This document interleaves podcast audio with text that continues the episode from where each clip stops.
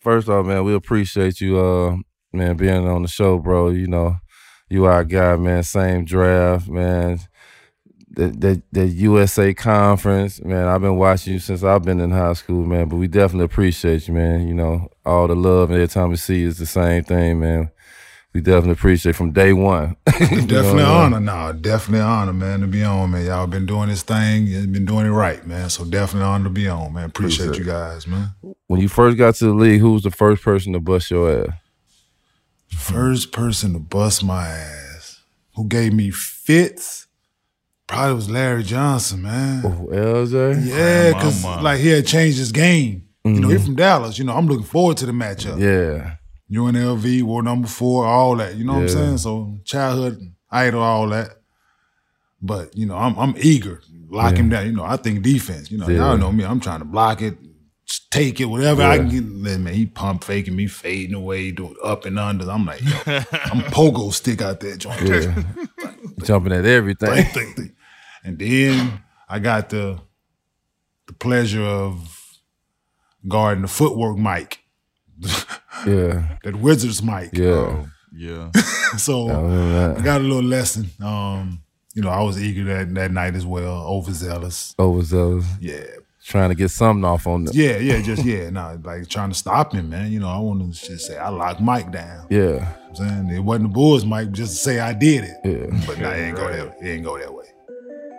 Yo, we live on location. We out here. Where we at, Black? We in LA. You know that's what Los Angeles, California, man. We had to come way out here to tap in with our 2000 draft class, man. He went number 1. He went higher than you, D. You can't talk no trash today, baby. We got, we got the badass yellow boy from Dallas, Texas in the building. We got an all-star. He was better defender than you, too. You can't talk your defense stuff today, neither. So I'm just disrespect you all in there below. Yo, tune in. I accept that. Kenyon Martin, Cincinnati's finest in the building. Our homeboy. Appreciate you, bro. Straight up, bro. Love.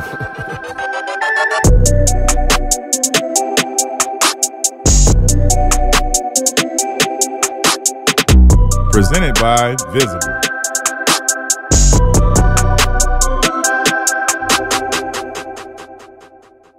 You played basketball, football, and baseball. I could tell you an athlete like a mug, but slightly. Like, but you play all 3 sports. What got you into all 3 sports and then chose basketball? Is like that's the one that I feel like I can succeed. Yeah. Man, I started hooping, man. First sport was basketball. Started hooping. I got in trouble at school or something and fighting or something. My mom said, "You're gonna do something besides get in trouble." So she took me to the local rec, which is the local Salvation Army, which is right by apartments we grew up in, our projects we grew up in. I'm saying, so we grew up hooping, playing sports there. So she went and said, "You're going to do something besides get in trouble." My sister was a cheerleader there already. So she took me up to the gym, man, and like 10, dropped me off. And I was like, this is cool. And then football season came in. Okay, you're going to play football too. Yeah. Baseball season came around. You're going to play baseball too. Like, you're going to do something besides get in trouble. Yeah. So that was the message. Like, you're going to, and it always stuck.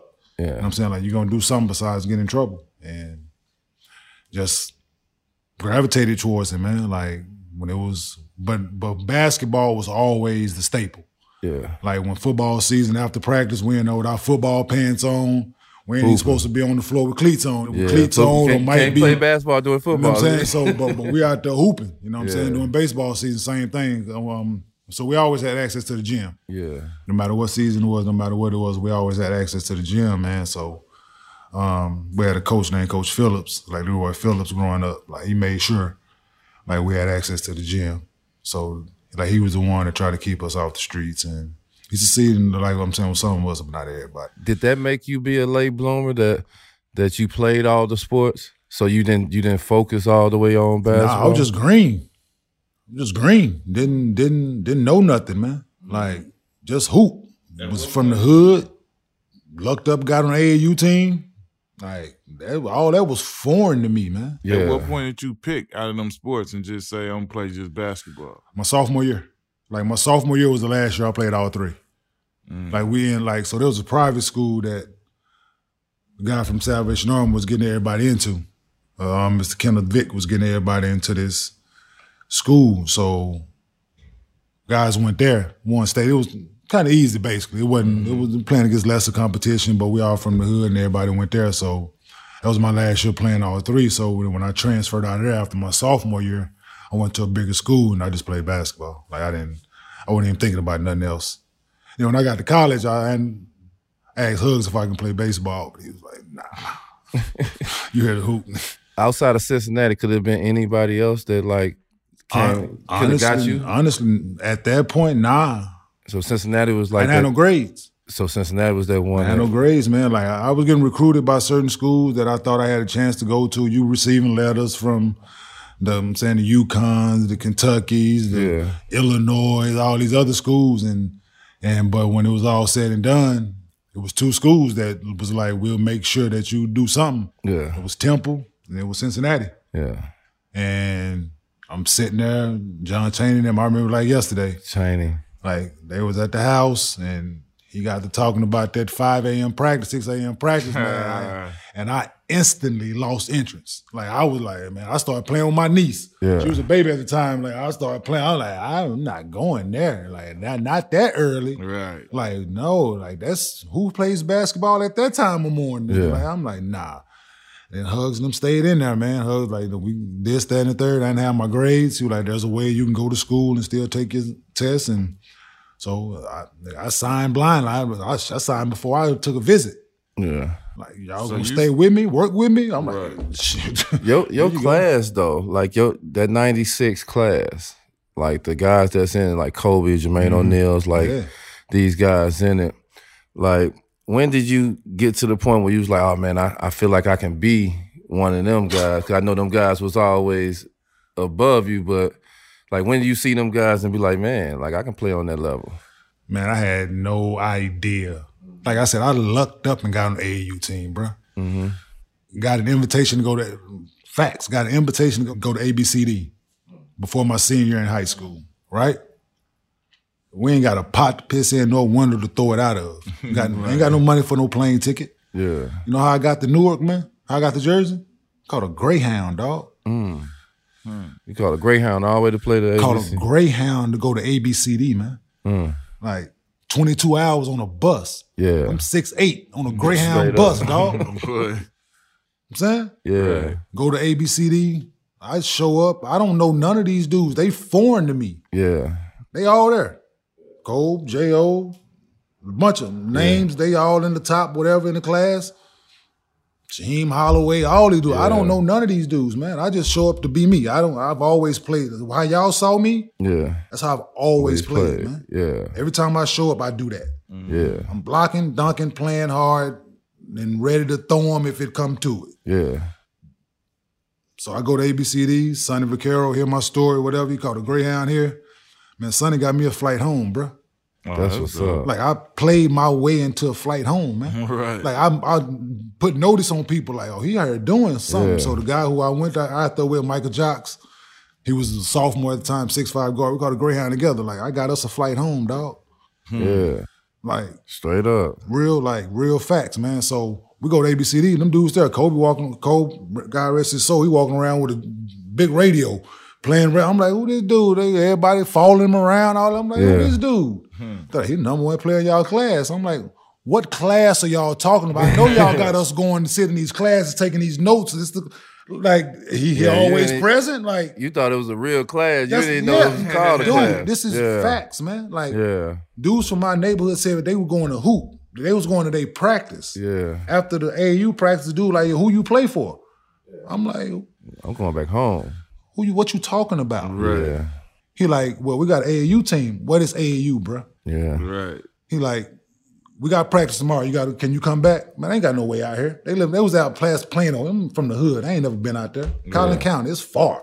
Yeah. Never been out there. He like, can you come back? I'm like, give me a ride? He like, yeah.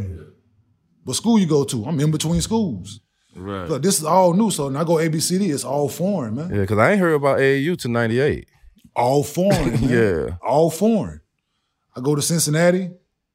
Husband stay with me. I show up in 96. Continue to take my test. I'm enrolled in school. Continue to take my test. I found out I got eligible on my birthday, my freshman year, man. December 30th. Found out I got eligible on my birthday. The team was in Puerto Rico playing in the tournament. I didn't get to go because I wasn't eligible. I could work out, but I couldn't play. So what was that like? Hell. Like you just had to you could practice and work out. Couldn't even practice with the team though. All you could do is work out. So when I first got to Cincinnati, man, I graduated high school, dog. I left Cincinnati I left Dallas 2 weeks after I graduated. Got the bus back home. I went to Cincinnati. I, like, hugs them. I graduated high school. Like, he need to be here to prepare for his ACT, SAT, and all, because I hadn't had my test score yet. He can still prepare. We got a tutor for him. And you was just working out. Just doing that, and that was during the summer. The team left to go to some tournament in Europe. I went home, man. Homesick. They had a little summer job for us.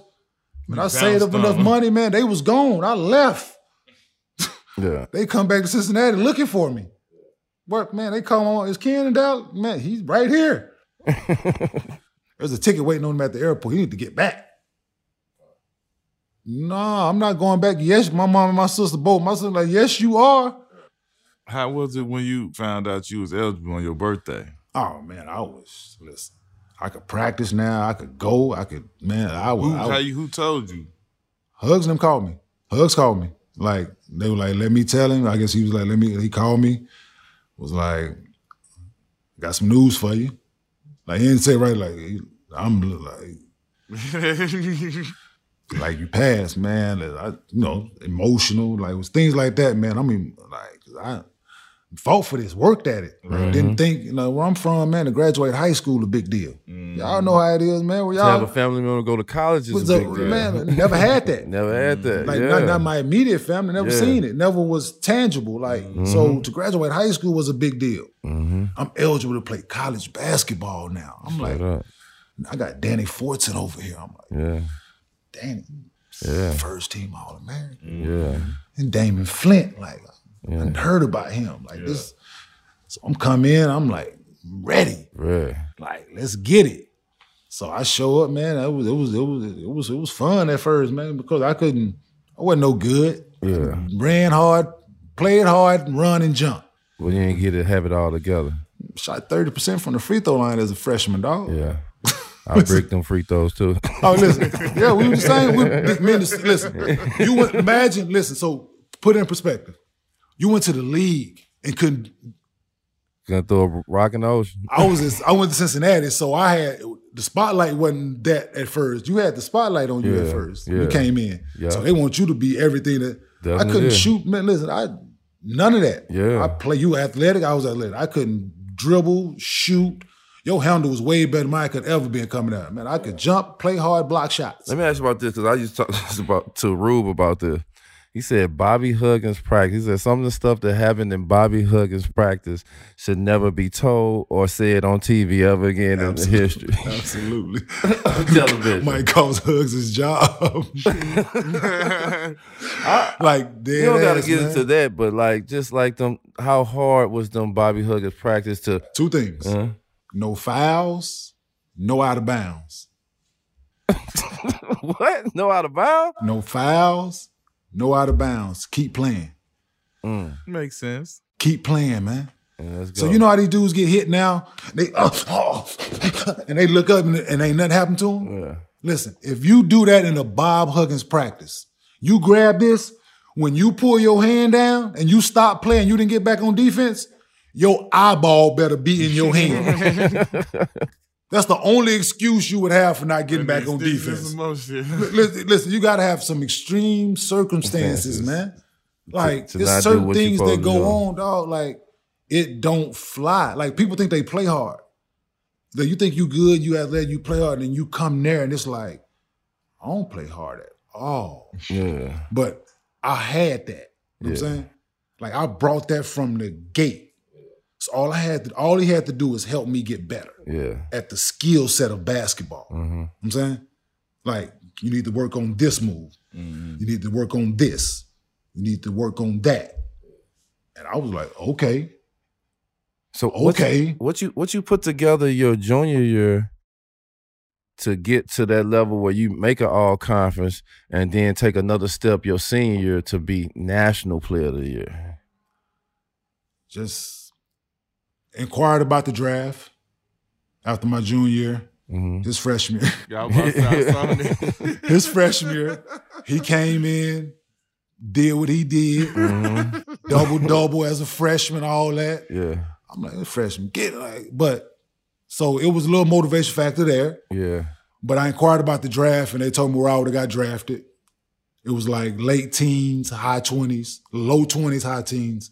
So I would have got drafted in the first round because of what I did defensive, athletically. They were like, well, we need to see more for him offensively. Mm-hmm.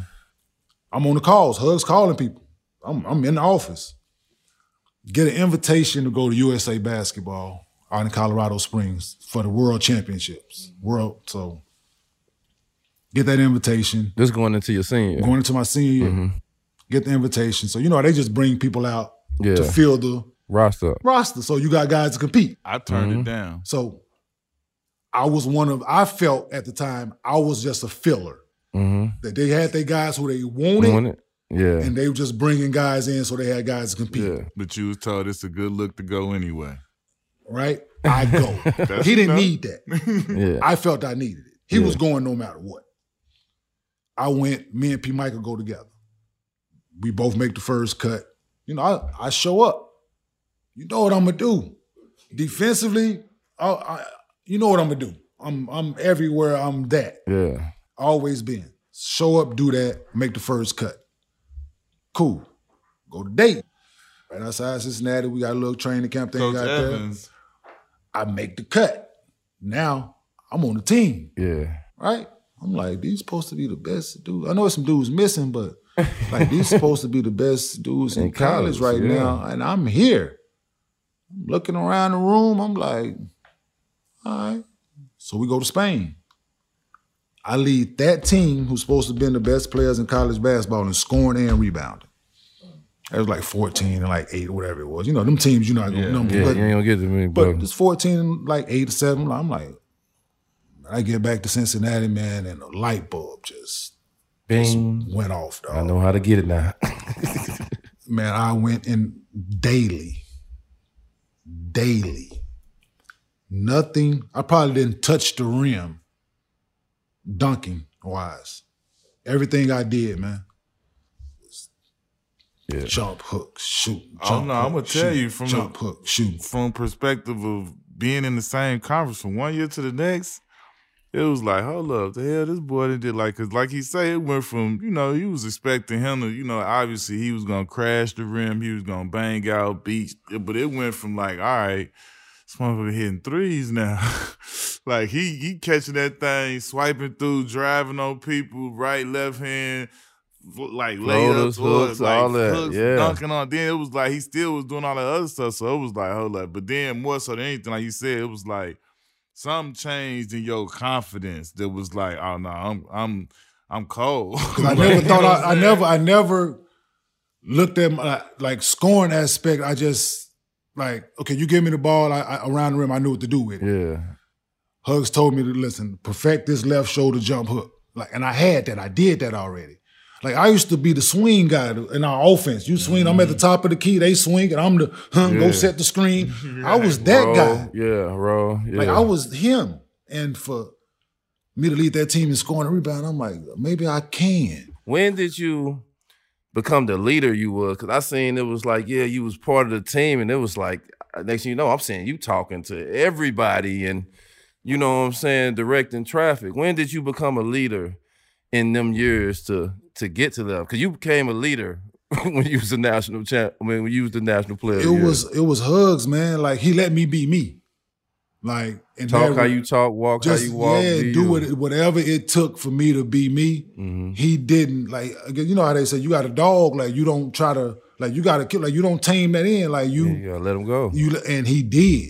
Mm-hmm. Like he got it, but he let me be me. And. From it's just the way I approached it, daily from practice to the workouts to the conditioning, like everything, man. I was always, and so by the time like my senior year came around, like he didn't like he was some, you know how college coaches is, anything you do they make you run, anything you make on the line. So by the time my senior year came around, guys ain't doing what they supposed to. I'm like, no, fuck that, we ain't running today. Like y'all, I'll bring it in. listen, man, you motherfucker got to get it together. That this is what we gonna da-da-da-da. And right. He like, he step back. Yeah. Like, this is what it is. Like, you got it. Dudes get out of line in practice. You got to see me. Yeah. And dudes knew what it was up to that point. Yeah. Like, from my freshman year on, man, every year at Cincinnati, like, I probably shouldn't, but I put my hands on somebody every year at Cincinnati, dog. Yeah. Like, from freshman year on. Yeah. Starting center on the team at the time. I'm a freshman. He got line. I put my hands on him, dog. Sophomore. So people knew. They know coming in. So once you became the leader, it really wasn't this what it was. This is what it's going to be. This is what we're going to practice. This is what we're going to play. I was about to say, this is how they play. And they going to be no bullshit. You definitely play like that. Listen, every time we go play, they come play us. We go play. It's a fight. It's a fight at some point in the game. You know what it's going to be. Too much. You already know. Because they were playing how they was playing. We got, man, come on, man. Y'all ain't backing down. It's me. Y'all ain't backing down. Where y'all from? Like, you know what I'm saying? We like, hold on. Like these boys talking real crazy. Like, we sound like they think, like, who they think we are, right? Like, y'all from there, right? And we get to Cincinnati and we're around there eating weights. Damn. Listen, for a living. Like, we in that weight room, dog, and it's a lifestyle. Like, to go there and lift weights is a lifestyle.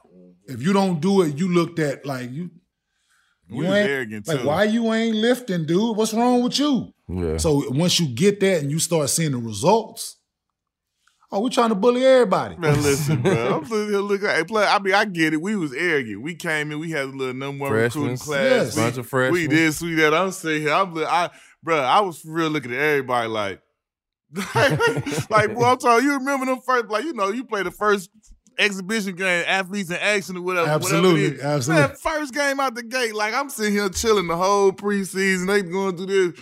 Look, point guard our team from St. Louis, he sit here, he calling home, telling, man, he weak. Man, I think he weak. Because I ain't even like, it's, man, we was 4 and something the year before. It's really nothing. It's nothing for me to prove that popcorn pop. First game, I had like 37-18. He was looking at me like, yo, like, you nice. And I'm like, bro, man, when it's time, we about to go. Like, you got killers in this room with you. So peep this. He was there. The game that I think got me drafted up. I had a great senior year. Great senior year. Yeah. One game alone I think got me drafted number one. We at DePaul. We down 17. His sophomore year. They season now. They got the year under their belt. They playing great. They there now. They jump on us. They up 17. Timeout. Y'all ranked like number 2 at this point. Yes, absolutely. Yeah, it was ranked number 2. Hugs called timeout. This is what he's saying in the timeout, and let me tell you what I heard. During the timeout, he like, don't nobody shoot it unless Kenyon touch it first. So what, in basketball terms, is we're going to play through Kenyon. Yeah. He got to touch it first before anybody else shoot it, right? I heard, shoot it every time. Motherfucker lost his mind. Hey, I scored 17 straight. They up 17. Yeah. I scored 17 straight, bruh. Block on one end, rebound, score, block, score, block, rebound, score, score. They missed. Somebody else get the rebound, score. And it wasn't just like one variety. Yeah, everything. Too. Listen, man. That game, I think number one. Like, oh no, bro, you gotta understand. First of all, it was like at this point, like you say, like it was a lot of potential picks in that game. Like the scouts was at all. Anytime us two plays, passes now. It was up in there. DeMar, Kenneth Satterfield, Pete Michael, me, Lance, Bobby, like Steve Hunter. So just imagine. McPherson, like we was pros in that, that one game. The atmosphere, like you already know they had, man, listen, every time we played them, it didn't matter. I think that game was out at the All-State. It was because I remember because I threw the bullshit up at the end. It was like a half second after the buzz. That one went in. I said, I don't count. Bro, it was going crazy. Yes. It was like, I said, oh. Absolutely. But they jumped on us. And so Jermaine Tate get the steal. He passes to me. I'm dribbling up. I give it to DJ because DJ ahead of me a little bit. DJ stopped. Like, I'm like, shoot it. So we asked him out the game, like, he like, why you hesitate? He like, shit, I wasn't sure if Ken touched it first or not. Like, I passed it to you. Right. Like, he made the game-winning shot. You know what I'm saying? Yeah, hit the little jumper. Hit the little jumper. Like, I'm like, why? For the life of me, I don't know why he ain't going for the layup. That's how arrogant you are, you that good of a scorer, where you pull up for like an 11-footer, like a real midi. Like, it's like that KD midi. Like, you pull up, you like, I'm like, dude, why you didn't go for the layup? Yeah. He like, no, I got that. I was like, oh, okay. But no, that was the game, man. Like, we played it. Like, it was a good, yeah, it was that. Let me ask you this. The USA Conference, when you got there as a freshman, it wasn't the same conference that it was when you was a senior. Like, a lot of guys came from the Larry Hughes, them boys down in Charlotte. Yeah, them boys was nice too, Young and all them boys. It was some thugs. Yeah, y'all and then DePaul. UAB, UNC Charlotte. You can tell from them 4 years that you was there, you can tell from when you first got into the conference where it was just a guy or two coming out the whole conference that might get picked to go in the league or a first round. So now it's guys in every team. How was it to see the USA Conference change from that, not only change from that to be one of them powerhouse conference and have the National Player of the Year come out that conference? You know, because it's always looked at like, Conference USA. Yeah. Like, who want to play in that? Yeah. You know what I'm saying? Like, it was always looked at as that, but to be like mentioned with these, because we wanted to smoke. They, you know, like, we wanted all smoke. Like, teams wouldn't play us. Yeah. Like, we wanted to play the Kentuckys, the Syracuse, the UConns, like, and when we played these teams, like, we brought it to their doorstep. Yeah. Like, we were, like, I'm 1-0 against Carolina. I'm 1-0 against Duke. Like, when we got the chance, putting foot to ass, man. Straight like, up. We wanted smoke, so we wanted them dudes to know, man, like, we here. Yeah. And to be mentioned, and now we got, like you said, me there now, National Player of the Year. We got a guy like Q come in, like Player of the Year in the conference. I was double as a freshman. Like DeMar coming in when he could have went to the league. Yeah, coming in like so. Nah, we putting it on the map, so it meant something. Yeah, it meant something to go to that, man, and to be at like and to be the forefront of that in Cincinnati. You know what I'm saying? Like that set the precedent for a lot of teams. Like they there and then them dudes went there. Shit, we can go hoop in this conference, man. Like, it ain't a bad conference, so. How was it for you to be, you know, like you said, that senior year, you done came from fighting to get your eligibility to becoming now you like the National Player of the Year, your team, top two teams in the country, about to be a #1 seed. You break your leg. I remember being at the tournament and, you know what I'm saying, we watching the games on time. I'm like, what? Like, when they really announced that's what's going on, like, 'cause we saw, you know, you get hurt, whatever. We didn't think it was going to be that. How was that for you in your mind? Like, all of this, like, you know what I'm saying? This is short notice. Like, it's tournament time. Like, how was that for you when that happens? Shit, one word, shit. It was devastating. Yeah. Like you said, it was... Like, everything up to that point, like, flashed before, like, my childhood, like, the eligibility stuff, like, all of that. And when Hugs came on the floor, when I didn't get up, because, you know, I always get up. He know me. Like, he know I'm tough as nails. Like, I always get up. Mm-hmm. And he said when I didn't get up, like, he knew something was wrong. And he came out there, and all I kept saying, man, was not now. Right. That's all I just kept repeating it, man. Not now, man. It didn't register. Like, it's the first game of the conference tournament. Like, and I'm like, just like, what? Nah, this can't be, man. This can't be. Like, not right now, man. He's just like, it's gonna go in the back. And it wasn't just like people hear like he broke his leg. I'm like, yeah, I broke my leg, but I tore the ligaments in my ankle. I didn't know that. So that was the real problem. That was the thing. It was just a clean break. It could have been cool. Yeah. But what took so long for me to come back and all that, like, I tore the ligaments in my ankle. So people don't know, like, if you're not in the medical field, you wouldn't know this. Your ligaments wrap around your bone, right? So when I tore my ligaments, it was wrapped around your fibula, which is the small bone, so it popped it. Mm-hmm. It's like a vibration. Mm-hmm. So when you hit something, you know the vibrations. They gotta. Mm-hmm. So it pop, right? So that's what happened to my bone. But people just hear he broke his leg. No, I tore the ligaments in my ankle. They had to put a screw in my ankle, right? That so I go to the hospital, all that. I'm G, dog. I go to the hospital, man. Listen, y'all, hurry up, man. Like, I gotta get back to it. I'm trying to get back to the game. Yeah. Like, I gotta show my guys I'm good. Like, hurry up. I'm rushing the people at the hospital, man. I'm done. But we'll do what y'all put the cast on this bitch, man. Let's go. Right. Hurry up. Let's go. I'm like, I go back to the game, dog. I go back to the arena. Watch them dudes lose to St. Louis, man. We just beat St. Louis on senior day by 40. Yeah. Mm-hmm. Like 3 days ago, we just beat them by 40. Yeah.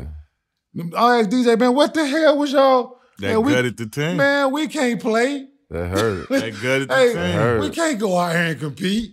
That hurt. Like, it's like the big brother, DJ's like, man, like the big brother went to prison. Yeah. Like, hurt. We ain't, like, it ain't the same. How was your mental when the draft process? Because I remember seeing you in Orlando when I think it was me, Mike Miller, and somebody else working out. All of us, me, DJ, you, Keon. Just seeing like the guys and the guys that they rank. Because to me, like I watched your senior, you was clear cut supposed to have been the number one player.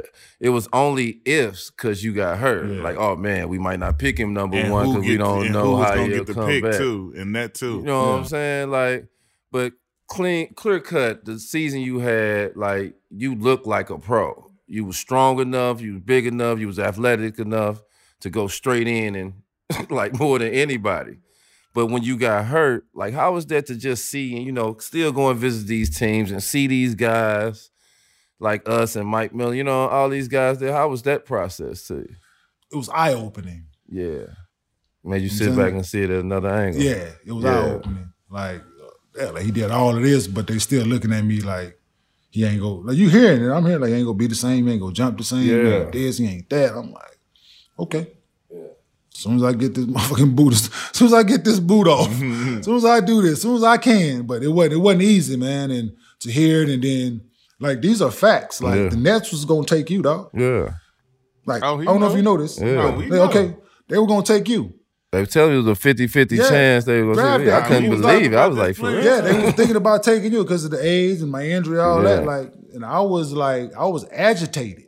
Should have been. You know what I'm saying? Like, from high school, you ain't did what I did. Yeah. Like, I dare him. Like, he can't do what I do. He ain't this. But I was like, so what was the relaxing moment in all of it? Stu Jackson told me. I went to visit Vancouver. Mm-hmm. He was like, listen, if the Nets do something stupid by not taking you, we swooping you. You won't get past two. Right. So when they think about taking you, I said, please, take him.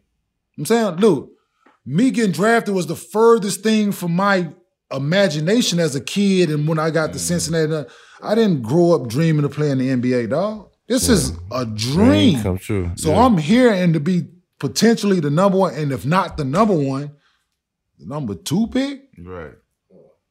Let's get it. How did it feel to finally hear your name, number one pick, New Jersey Nets, Kenyon Martin? Like, how did that feel?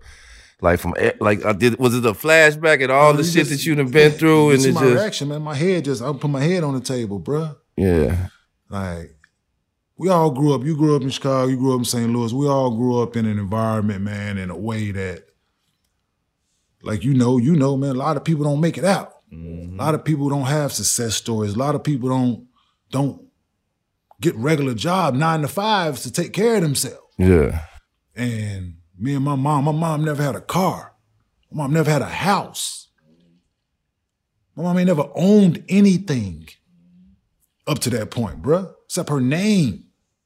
And for me, that moment, bruh, for me, like how to say, like they lifted the world off your shoulders. Yeah. No, lifted the world off my shoulders, bruh. Like in that moment. And from then the injury, the childhood, the test score, the father ain't there. It was like, ooh. Yeah. Like, I'm crying on the interview. Y'all, man, go back and look. You was there. I'm crying, man. Yeah. Like, real. Like, it's real. Yeah. Like, dog. You know the most money I had seen up to that point? Pell Grant money, dog. Yeah. Give us $700 and then another $1,875, dog. Total $2,500. Yeah. And that's the most money I had ever seen. Mm-hmm. And you get drafted and like, it changes. Yeah. Like in that moment, it changes. And it's like you can exhale. Yeah. But now it's time to go to work. I definitely feel like you know, everybody want to be the number one pick and everybody want to be picked, but I definitely felt like it wouldn't even been a question if you wouldn't have got hurt. It wouldn't even been thought of because, like, man, like I keep on saying, like, man, it's just that year you had and just how you ended out, man, you seem more mature. You seem more ready. You seem more than anybody in our draft. But see, it was that period where, you know, the culture was the high school kid. That's when y'all was thriving. Yeah. The 6'9", 6'8", 6'10", long, lengthy, that could dribble, that could like they was looking for the next KG, T-Mac, Kobe. That was the hot thing there. That's what made you so intriguing. You went like wildfire, because you remember you called me. He called me like, bro, what should I do? I said, bro, you top 5 on every mock draft there is. Like, what you talking about? Like, you stupid. He came on a visit to DePaul. I was like, yeah, we're going to go kick it, but you ain't going here. Yeah. Like, I was surprised DJ came. Yeah, I was too. Yeah, like, DJ was supposed to leave as a junior. They wanted him to leave out of high school as a junior. I remember him was the same team that Adidas came. Because they said he had to get stronger. Like, that's the only reason he came. They said he's not physically ready to play. I wasn't supposed to be there after my first year. I was supposed to go. They picked that whole draft. Like, you went first, he went third. I was sitting back there like this. What was you doing back there as a sophomore is what I want to know. Yeah, that shouldn't happen. That's what was the $1 million question. It was the conference tournament first year. It was the funniest thing ever, bro. Every award I went up there to get. Newcomer of the year, freshman of the year. MVP. Player of the year. Conference, dog, as a freshman. It was like, he averaged a double-double. We just heat you up here. Yo, he averaged a double-double, player of the year, freshman of the year, newcomer of the year, all this stuff in the conference. And I'm like wondering, like, what the hell this boy doing back here as a sophomore? Yeah, I didn't understand him coming back either, but, you know. It was him and his homeboys. DePaul was treating them too good. I was taking a pay cut. He was taking a pay cut going to the league. Listen, I'm born and bred Chi-Town, man. I felt like it was Sammy Sosa, then me. MJ had retired. It was Sammy Sosa, then we was the biggest thing in Chi. Stayed home. Bro, I was on the cover of the ESPN Zone. I was on flagpoles all the way down the block with the pinheads. I was the man in them streets out there. What?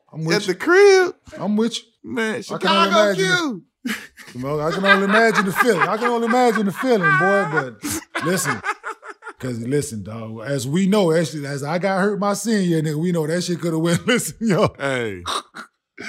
No. It was one of them things, man. Just to be there and be around all that, and to go number one, and then in Minnesota. We was at Prince Club, the after party at Prince Club. The do y'all understand? Like, we the last draft. They was moving the last draft that hasn't been in New York City. Like, watch that. Do y'all understand that? Yeah, I still got my mug, my Minnesota mug. Minnesota. Do y'all understand that we're the last draft not to be in New York City? Yeah, Minnesota. After party at Prince Club. Well, guess what? Well, I went to New York the next day, so yeah. Right. So I went to LA though. So look, we went. That was our first time on a private jet, boy. We was like, man, I was like, hey, now, hey, look, we all doing the photo shoots at the draft and all. I'm like, yo, this is finna be. Then I'm like, yo, yeah, but yeah, we show up, man. Jersey, them years, man. I'm like, but getting drafted, man, was that moment for me. It was probably the, people ask me about my career, what was the best moment of my career? And I say draft day, like by far. It's not even close. Straight like up. Anything else after that point was icing on, it's fucking Sunday. Yeah. You know what I'm saying? Everything else is, that's toppings. Yeah. Like I got it, we here. Cherry on top. Absolutely. Because like when you think about it, when we growing up, that's the vision you see annually. Every single year, it don't matter. Like, you might miss this, you might be like, even if you gonna know the draft, who got drafted, what they was wearing, the number one pick. Every time you gonna know that. Yeah, you might miss the whole rest of the draft. You gonna know who the number one pick is. Yeah. Like, boy, nah. And for that to happen, bro, and honestly, I didn't even want to go to New Jersey. I didn't want to go to the Nets, man. They were bad. Right. Yeah, they were. Like, but shit, the Clippers was even worse. But yeah, that is true. Like, so all three of the team. So what was in the making was, what I was hearing was, Orlando was trying to trade and get the #1 pick. You know, they had 5, 10, and 13. Did. Yeah, pick Keon, Mike Miller, and somebody else. So right? They were trying to package that up. And, you know, they had just signed Tracy and Grant. Right. And I'm thinking, I could be part of that. Matt, Grant, man, let's go. Of course, that didn't work out. And now I'm battling these guys, man. And I wanted Houston to move up for me. I wanted to play with Rudy T, man. I seen like Steve Francis and them out there. They playing all ISO balls. So I need some of that. So you just trying to hezzy cross nigga all day. He trying to left to right all day. Tell me, how was it when you get to New Jersey and you get with that team? How did you feel like you fit in right away? You took off, you know what I'm saying? Obviously, you got J. Kidd, like, service. You said Steph first. I mean, no, that's right. Yeah, Steph first. That's right. So, nah, that's right. Y'all had a nasty 1-2 punch. So, either way. It was Steph, but me and Steph didn't mesh well for other reasons, but it was like my rookie year, man. You know, I came in, like D said, man, I came in with, I was mature already. Like, I was. Yeah, he 20. Yeah, I didn't behave like a rookie. Yeah. I'm saying, like, from my upbringing, the thing I had been through, I wasn't in awe of nothing. Shit, you was a grown man. I showed up ready to hoop. I want to hoop. And, like, you wasn't like most of us coming in. We was teenagers. You was already 20 plus. Yeah, I was 22. So it was like, let's go. And so I had real vets. Like, I had, like, Johnny Newman. I had Sherman Douglas. Lucius Harris. Lucius Harris. Like, I had like vets. Like, so I learned a lot, man, from them dudes. And then just certain things, certain situations, watching them dudes handle business and do certain things, carry briefcases and always on the phone. I'm like, what you doing, man? Like, so I want to hoop. Like, I'm here to hoop. So we won 26 games. I broke my leg again in March, our rookie year. Like, I think that's why I didn't.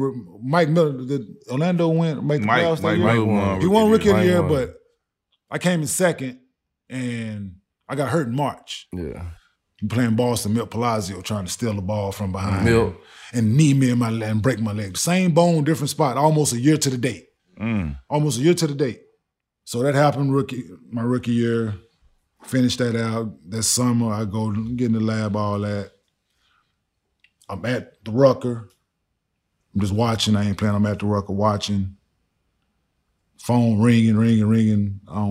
They call my assistant, like, Brad, like, yo, come here. I'm like, what? They just traded Steph. I'm like, all right.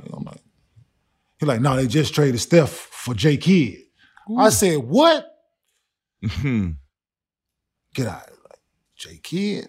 He's like, straight up. I was like, straight up trade J. Kidd for Stephon. Like, I'm gonna get to play with J. Kidd. Boy. You know, I'm from Dallas. He got drafted to Dallas. Like, I'm there when they 3 J's. Right. Like, this is so I'm in awe. I'm like, oh, they just traded for J. Kidd. If I ever was jealous of you, I was jealous because you had J. Kidd. The way he used to throw them lives off the backboard, like he threw the balls that you used to always just holler at the point guard, like, man, just throw it. Yeah. You know what I'm saying? Like, he threw them balls. Like, how was it? Like, his pace, how he pushed it, the way, the style of play, the leadership. Like, how was that? Fit. Like, he didn't have to lead me. No, he ain't got to lead me. I'm right there with you. Straight up. You run fast, I run faster. Straight up. You run through that wall, I'm gonna beat you to it. Straight up. I'm gonna feel the lane every time. People don't understand, like, we never had a conversation on how we were gonna play. Like, do this. Never. It was just all instinctual, reading. He is who he is internally. I am who I am internally. And it worked. Yeah. Like, he everywhere defensively, I'm everywhere defensively. He's smart as hell as a basketball player. I'm smart as hell as a basketball player. It just worked. Don't you feel J. Kidd pulled the one MVP? Absolutely. We won 52 games in my second year. Yeah. Like we won 26 rookie 52. Year. 52. I went to 52 the second year. Yeah.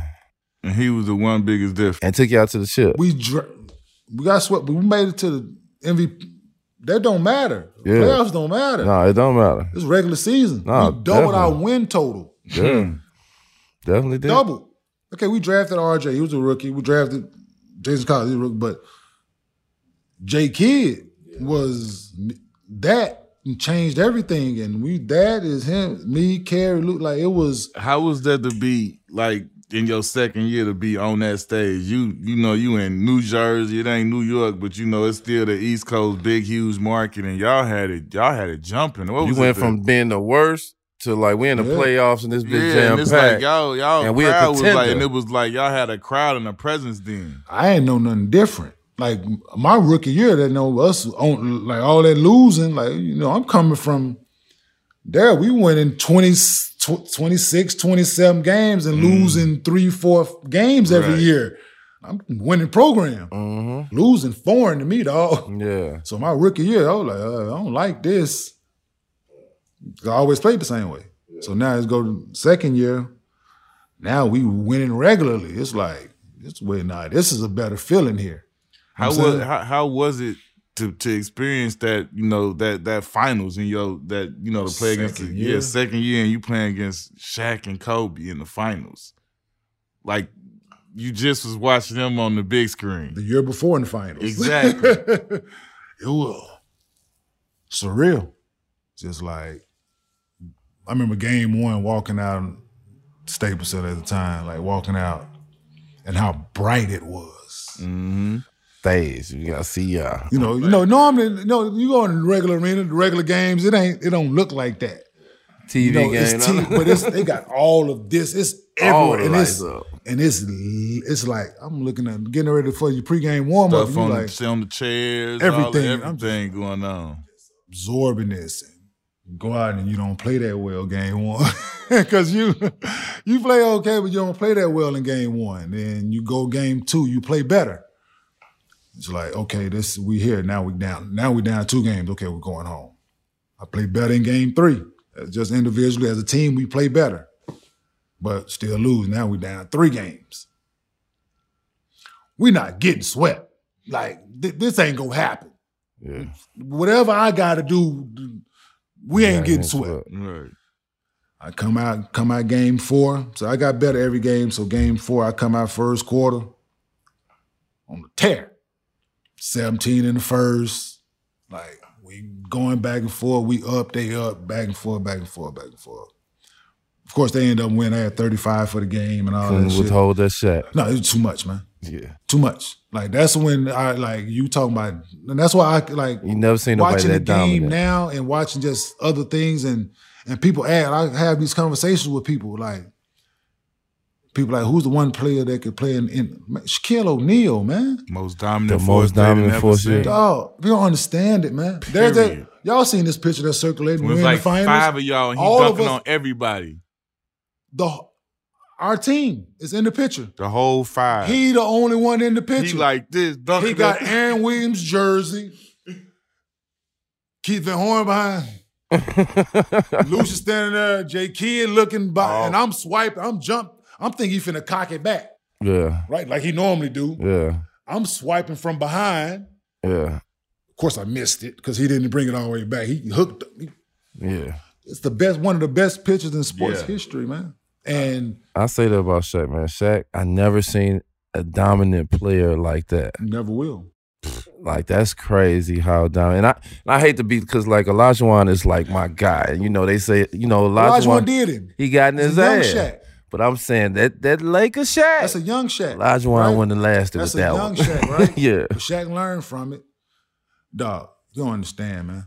Like, people don't have no, they think, they say Joel Embiid dominant. Nah. Yeah. No disrespect. No disrespect at all. His skill set is amazing. Amazing. Yeah. That dude. They'll fall out or he gonna score every time. The most recent thing is like, I want to just heard like the Rudy Gobert. I knew he was going to go that statement. Like, nah. Rudy Gobert, he's playing.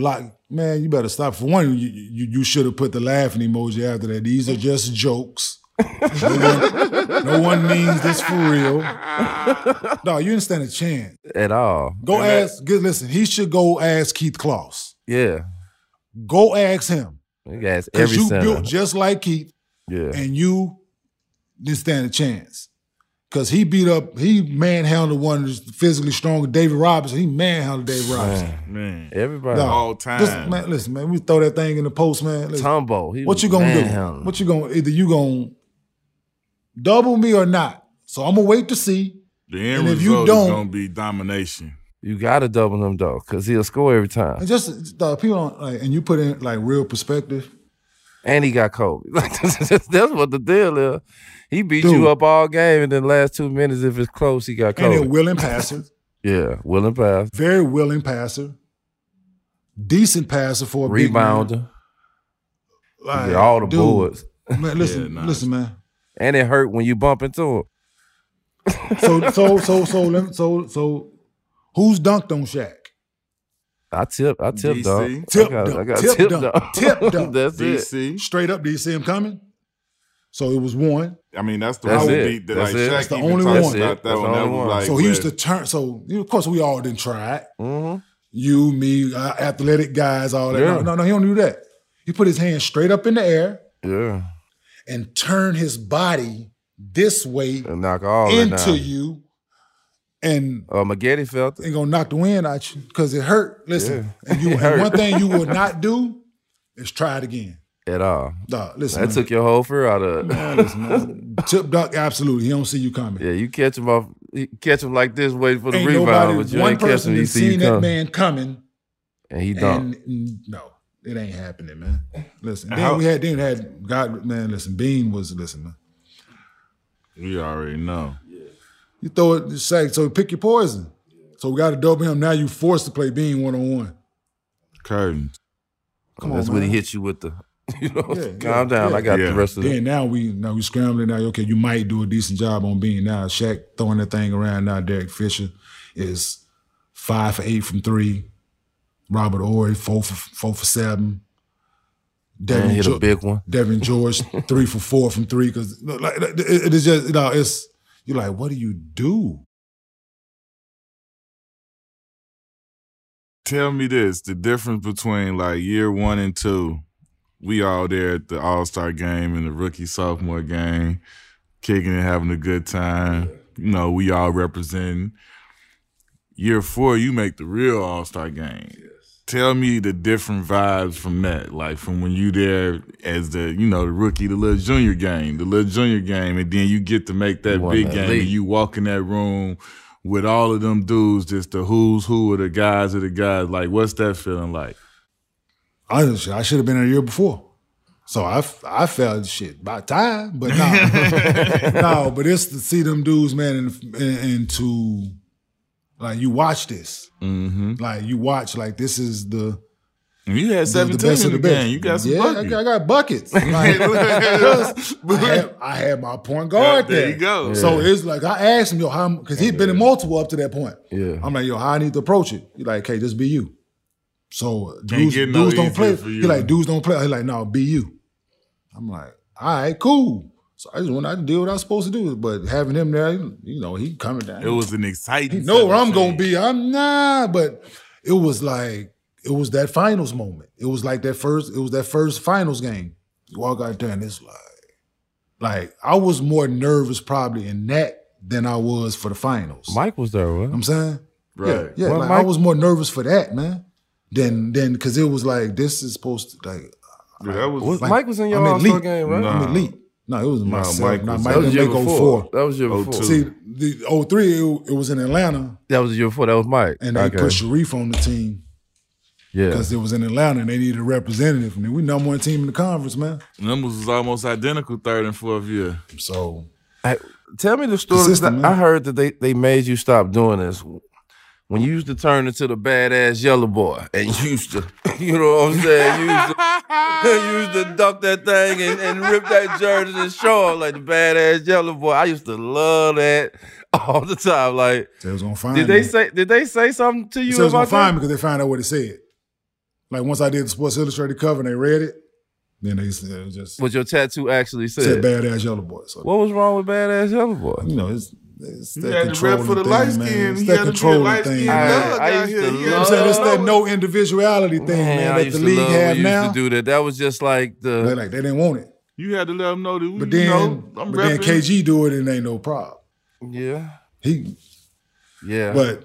I don't know. Can't see nothing. Don't nobody know what that say. Don't nobody know what that say. Dark skinned brother. We get y'all represent, but don't nobody know what that say if he do it, bro. You know what I'm saying? So yeah, but it was that. No. They told me they was gonna fire me if I did it. If you did it again, oh man, that was a movement right there. Now and again, you know, if it depends on who we was playing or what the situation was or the action. It was worth it, huh? I give it to him. Every time, yeah, I give it to him. It was that, man. What year did you? You feel that you was like one of the most elite defenders at your position, and not just at your position in the league, because you switched on guards and everything, but what year did you feel like, man, I should be making these all defensive teams? I should be. Shit, from the beginning. Shit, to be honest with you. Like, I'm one of the elite defenders, because you know, you the guys that guard the best guy, and then you in the era of the power forwards, like, probably the most dominant position at the time. Never made all defensive team, bro. What year did you feel it? Dog, just look at it, man. Year in, year out, dog. From day one, who didn't I guard? I'm saying, who didn't I guard? We come out of timeouts. They tell you got AI. Yeah. I gotta go chase Reggie around. I gotta go bang with the Davis boys. I gotta go guard LJ. I gotta chase Allen Houston and Sprewell around. Look, dog. I got to guard Elton. I got to guard you. I got to guard you. Dude, who? Switch the pick and roll. CP. Got him. Yeah. Page coming off. Chase him around. Who? And you ain't never made all. Who? I could swear you made all. No, bro, listen. Things. And it bothers me. That's crazy. Because line them up. You played against me. You played against me. Every year, too. You played against me. You played against me. You played against me, bro. Listen, dog. Line all of them up. Yeah. Hall of Famers or not. Yeah. Line them up. And you guarded all of them. Every position. When that night when you had to play against Kenyon Martin Sr., man. You bringing that heat. What was it? I want to know. Yeah. What was it, man? What was the approach? What did you think was good and how did it go? Yeah. You definitely had to tie the mugs up every time we played. You better.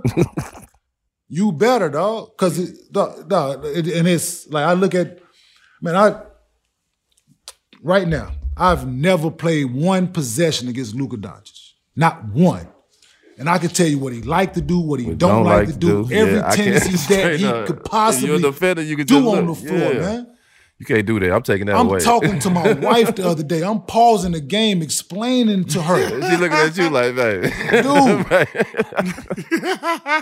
This is explaining why CP struggling right now, how they defend him, what they making him do. I did this. I do this, man. You know, my son called me early in this rookie year. He getting ready to guard Paul Millsap, his matchup, in the locker room right before the game. Yo, Paul Millsap, my matchup, man. What I need to do against it. How I need to plan. Straight up. Right? Well, UCLA, before he declared all that, he getting ready to play Corey Maggette. No disrespect to y'all teammate, all that. Corey, easy guard for him. Mm-hmm. Yeah. Don't let him get into your body. Keep him left. Make him put the ball in his left hand. He went out there and did exactly what I told him to do. Everybody got a scouting report. He was like, yeah, that worked. Yeah. Right? Yeah. So just imagine me playing the Tim Duncans and the Kobe's and the Elton. Dog, these dudes, man, great scorers, good at their position, man. It ain't going to be easy, dog. You take something away, some of these guys won't be that big. Yes, man. Dirt. That's why I tell them about Kobe, what made Kobe so special. You take something away, he got 10 other things that he want to do. A lot of guys ain't like that. Not at all. You take their two favorite things away, they got a long night. And that's what made him, because you studying him and you take that, he boom, counter, you do counter, footwork, spin, counter, left hand off the glass. Like, I heard that. Dude, don't do that again, man. Yeah. Yo, I tell him, dude, don't do that again, man. That's disrespectful. That's disrespectful, man. Don't do that again. They used to run the little pitch up, the little pistol play. They pitch the same little play. He come back. I'm on. I sit on it. He boom, boom, boom. Come off. I'm on top of the right hand. He do crazy stuff. One of the things I used to like when I used to watch you play, though, it used to be funny, and I always bug up laughing to it, like the beginning of the game or something, like you playing against a KG or a Duncan or just anybody, you'll fire their ass hard on the swipe, and you'll look at them just to see their reaction. And to see the ones that get mad and the ones that just gonna walk to the free throw line. And I used to be cracking. I'm like, I know why he doing it. He trying to see where their temperature is. Yeah, taking your temperature, dog. Let's see what it's gonna be today. If I'm gonna get you mad and you gonna be rough with your fellas, we gonna hoop or it's gonna be one of them. You ain't never used to get Duncan to get out of Curry. Never. He turned around, walk away every time. Ever. I don't even look at it. I used to hate that about you. He don't even look at it. That's why I used to hate it. Hey, react to me. No, hey, but hit you with something. How you doing today, Kenyon? Yeah. Nah, this dude, been trying to get him mad the whole game, and it be coming from a timeout or something. He tell you like, "Hey, what's up, King? Yeah, like, how you doing today? Everything's good." I've been trying to like you, motherfucker. No, we're not gonna do no. Like he the one that man. Listen, that matchup made me really, really concentrate on tendencies and guarding people, dog. Because I never could force him in to do what I wanted him to do. You know what I'm saying? It made me meet him early, free throw line, try to force him to his spot. He's bigger than me, way more than me. He might not know about it's too much defense can talk. He might not know about this defense stuff. Like, but for him, like he made me like he's the one. Yeah. Like at that, so we talking about fours and the guys who he's the one. Yeah. He's the one.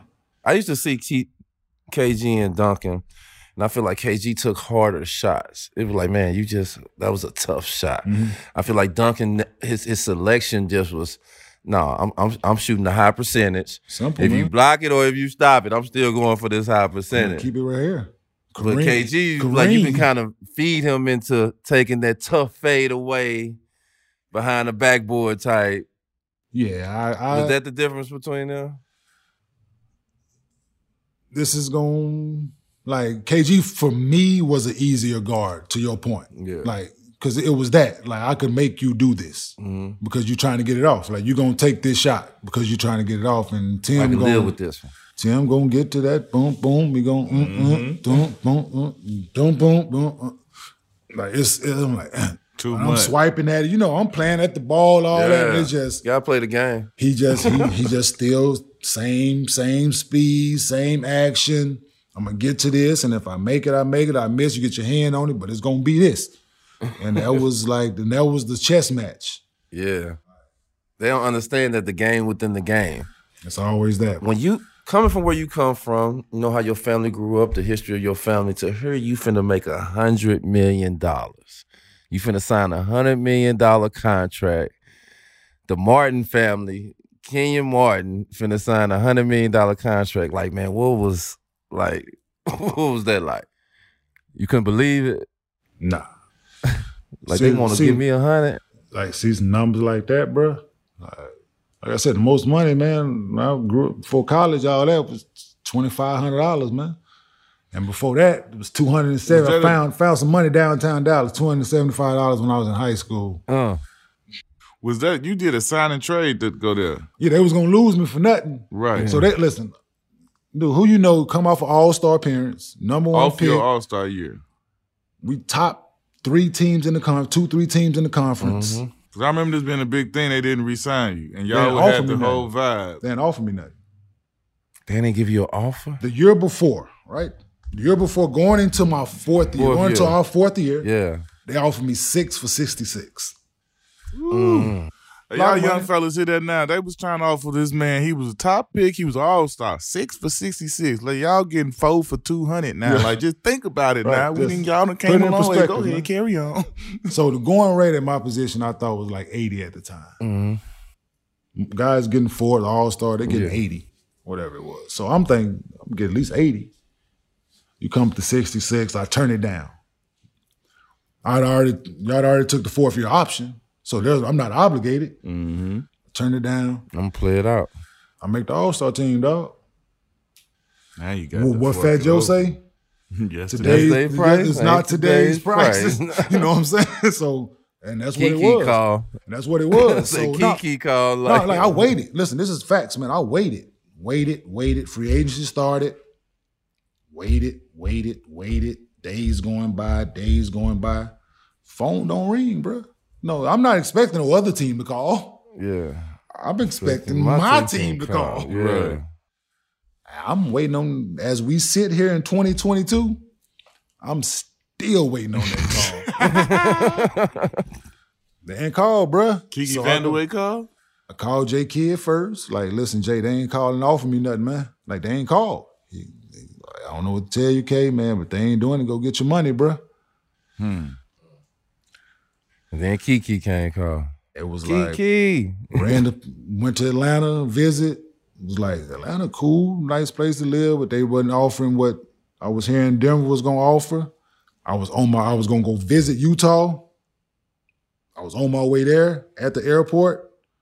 They was like, Boozer just signed for the 66 that I turned down. No, I wasn't. So they got him for that. I detoured. I went to Vegas. Which that was a blessing for Boozer. Went to Vegas. I'm at the pool chilling, going back and forth. They like, we at this number. Like, I'm going to call you back. Get a call back. We at this number. I'm going to call you back. The third call, we at this number. All right. Right. Man, stop playing with these people, man. Straight up, before they change their mind. Before they change their damn mind, man, in here. Like, man, stop playing with these folks, man. Like, send this over. No, this is the day of you young guy. I don't know about fax machines. Yeah. Right. They faxed my contract over. That's where I was staying at. How long you been doing it, like Drake said? Before I signed, it was just sitting on the table, man. I'm not. Honey. Just, you're just looking at just them zeros each on that year. It's just stacking. Like, this ain't real. Ain't nobody doing this. Yeah. For me, I ain't no dude on my assistant at the time. Boy, if you don't sign that paper, man, I'm like, dude, no, I'm not signing this right now, man. I gotta absorb this. Yeah, man. Let me ask you this though. So once you signed it, I like to ask, like, when you got that bag, I've seen some of the shit, so you know I'm privy a little bit. Like I want what you know. You could tell the the listeners and everybody that what did Kmart do? This ain't about obviously you talked about how mama didn't have this, didn't have that. It was all past tense, we know that got handled. Absolutely. You feel me? Everything was past tense. They handled with the number one pick. So I want to know what Kmart did for Kmart, where it was like you look back on it even now, you like, I kind of acted the damn fool, let's hear that. What did Kmart do when he got that cash, that bag? So I'm in Jersey. J. Kidd is J. Kidd already. Yeah, J. Kidd pulling up at everything. Everything. Right? We all had that one vet. Pull up one day, I'm like, what? That. Pull up in the Aston Martin Vanquish. Knew he was about to say Aston Martin on life. The Vanquish. I'm like. This is what Mike Finley spoke of. And for those that are loyal listeners, this is what this is what Finley spoke of. It caught MJ's attention. J. Kidd pull up in that thing. I'm like, oh. I'm used to Benz. I got a 600. I'm V12. I'm doing me. Think I'm balling. Like, how much is that? Like 200. I'm like, ooh, who's paying that for a car? Bet. So that summer is the summer. The summer. Right? I'm in Dallas. It's the Aston Martin dealership in Dallas. Numbers coming through. I'm like, I'm finna get this. I'm on my way to the dealership, right? It's another dealership before the Aston Martin dealership. I don't know what Rolls Royce is. I'm hood Kenyon. Never seen this thing. Yeah. What is that? You turn around to the Rolls Royce. U-turn. On the way to the Aston Martin dealership, U-turn. It's when the Phantom first came back out.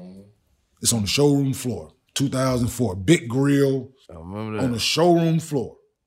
Boy, about to be like the president. Man, he opened the front door. The door opened up. And he opened the other one. Oh, Lord. That killed you right there. Man, I got the same financial advisor I had when I was a rookie to date. Man, I called Justin Bass on the phone like, JB. I'm on the phone asking, dude, how much you say it is? He say, I need you to wire right now $349,000 to this. Listen, man, this place right here. I didn't even make it to the Aston Martin dealership. Forgot about it. Man, I stepped in that thing, man. It had that peanut butter guts, that fur on the thing. I was like, they come with this? And he said, it come with an umbrella, too. I said, oh, get the fuck out of umbrella. Here. Oh, you come with an umbrella? Get out of it. Come, really? Man, he said, this how it come out. He poked thing, the umbrella come out. I'm like, listen, dog. Now, let me ask you this. How that feel? Straight out the showroom floor. How that feel? Oh, listen, man, you couldn't tell me nothing, bro. Like just doing that, like come from, like you said, you find $275 most money, you can go buy a brand new something off the showroom floor. Showroom floor, dog. Couldn't tell I was really number one pick then. It was a movie. I made it. Now I'm movie. Listen, so I go to Denver, right? The car gets to Denver, and ain't nobody in Denver seen nothing like this. The car pull up at the Pepsi Center. Everybody in the arena coming out looking at the car, right? Looking at the car. Now, I'm excited about the car, right? But I live in Denver.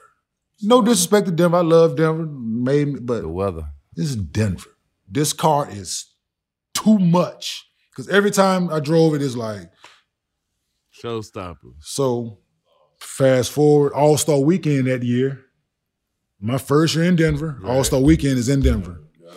That was the most the car drove that weekend.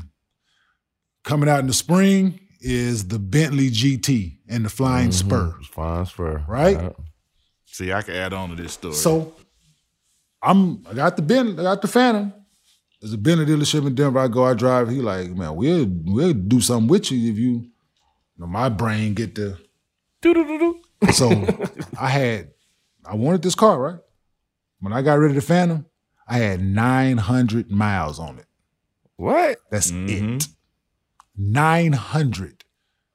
I drove my shit like a box Chevy. Yo, most of y'all guys did. Not me. So I get rid of the Phantom, right? He wanted to buy it. I traded him, right? Got both of them. Got the Bentley GT and a Ferrari 360 Spider. Oh.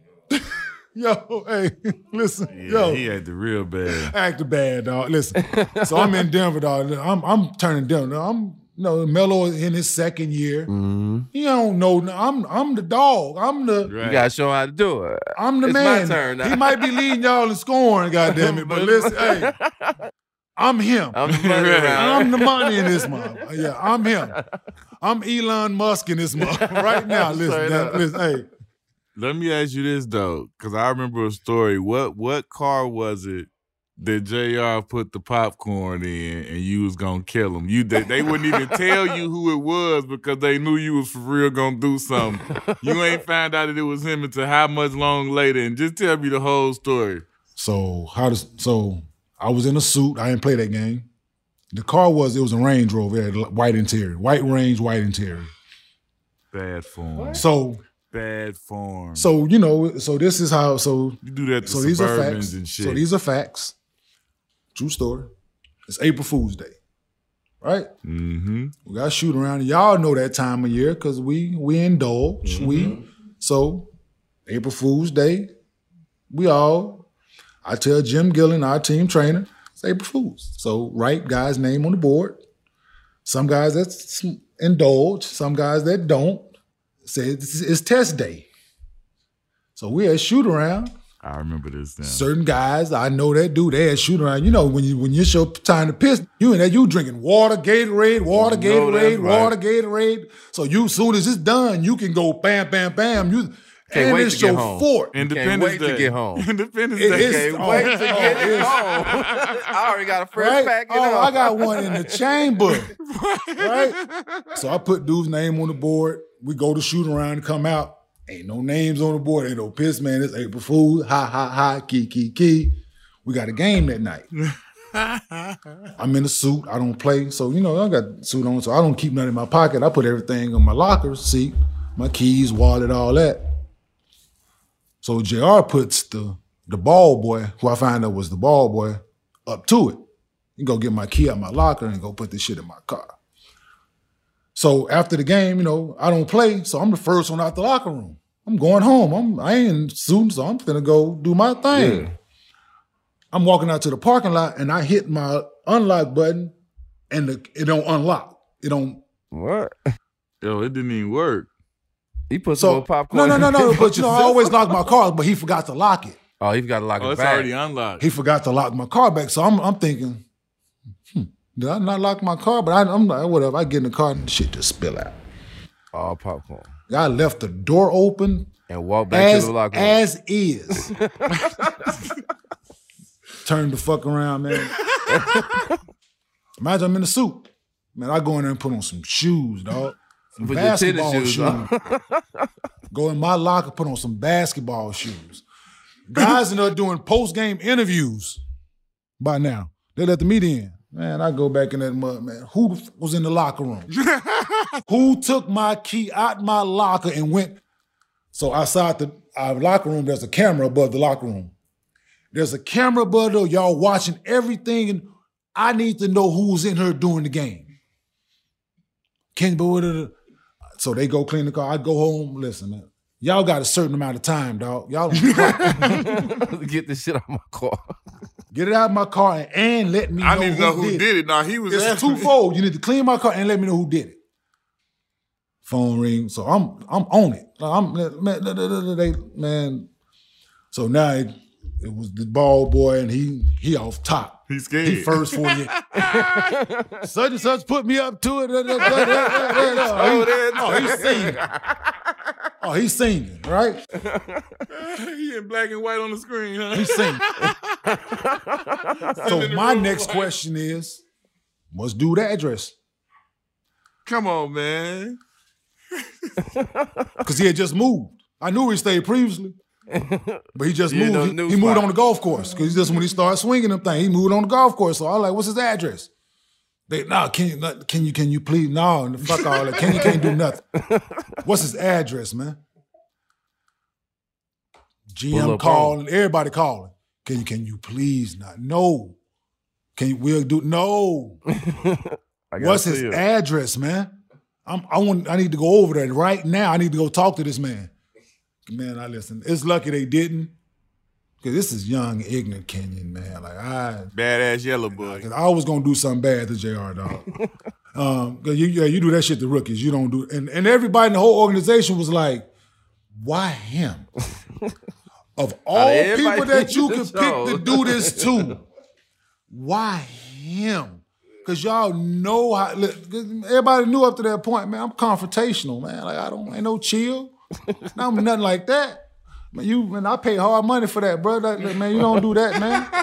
So listen, like we can go in further, but it would have been bad had I got his address that night. It would have been one of them, like for them, like man, your job. Listen, back exactly, the day when exactly what you just said. Why him? Like when I heard about the story, I was like, okay, like it. That's just not no, I'm like people that don't know, they still know don't do that. Like, you know, like that's just like, we might not even know who you might just see a clip like, oh, I'm not going to really, you don't really want to try pranks and shit with him. And them dudes knew in the locker room, like, I didn't move that way. Like, I wasn't a laugh or a joke or a key, ha, kind of guy. Right. My locker was separate from everybody's. That's doing that. I didn't let nobody sit in the locker next to me but two people in history. Oh, yeah. Ruben Patterson and DeMar Johnson. Yeah. Natty boy. Wasn't nobody allowed to sit next to me. So, this is facts, dog. So, come on, man. Like, no, we ain't doing this. Yeah. Like, no, I tear this thing up, dog. Like, and they knew it. And they like, man, why him? So the ball boy that did it, so I told him straight up. I bet not see him around the Pepsi Center. And I told him straight up, if you see me anywhere in Denver, you need to go the other way. So you really gave the little ball boy PTSD, man. Yeah, I can't. They begged me not to do nothing to him. Cause I gotta see him every day and we gotta work together. You gonna get terrorized. Oh yeah, I'm gonna do something to you. They better remove this. Yeah, so you're not allowed here. Nor if you see me in a restaurant, a bar, the grocery store, you better leave. On sight. Smoke. You see the new Denver Nuggets, they well put together with a lot of talent. Like they got Like, if anybody can get a trade to get any of them boys over there, they got a lot of talent over there. It reminds me of y'all team. Man, y'all had Chauncey at point guard at one point. Y'all had Andre at point guard at one point. Y'all had AI.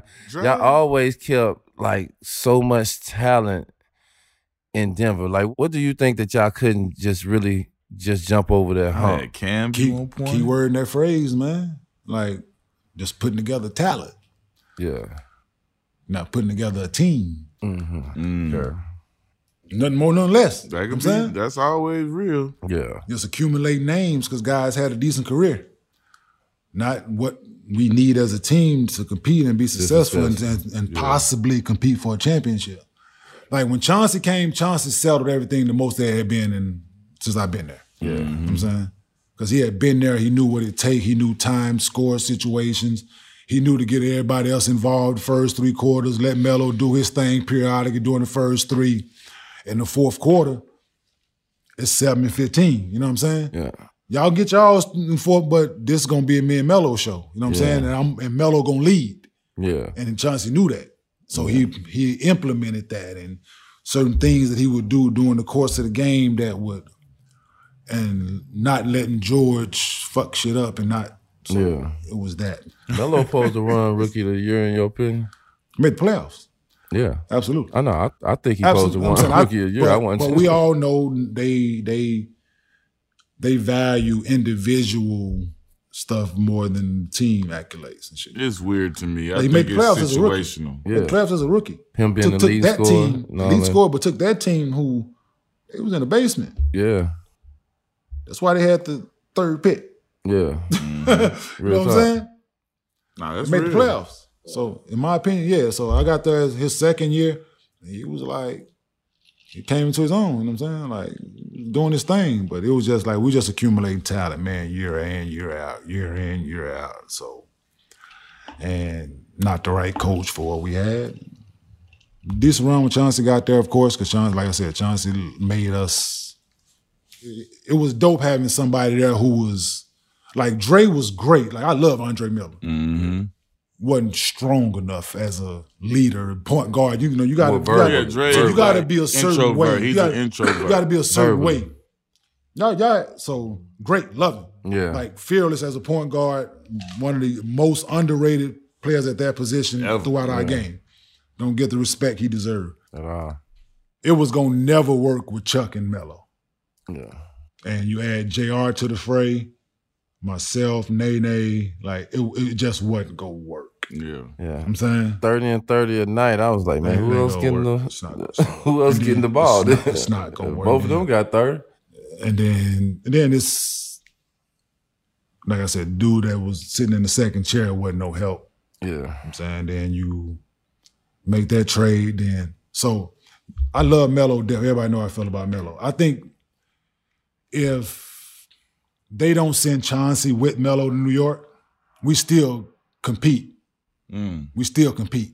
You know what I'm saying? Yeah. Like, I love Melo. Love Melo to death. You can't replace 26, 27 a night. But I think we had enough.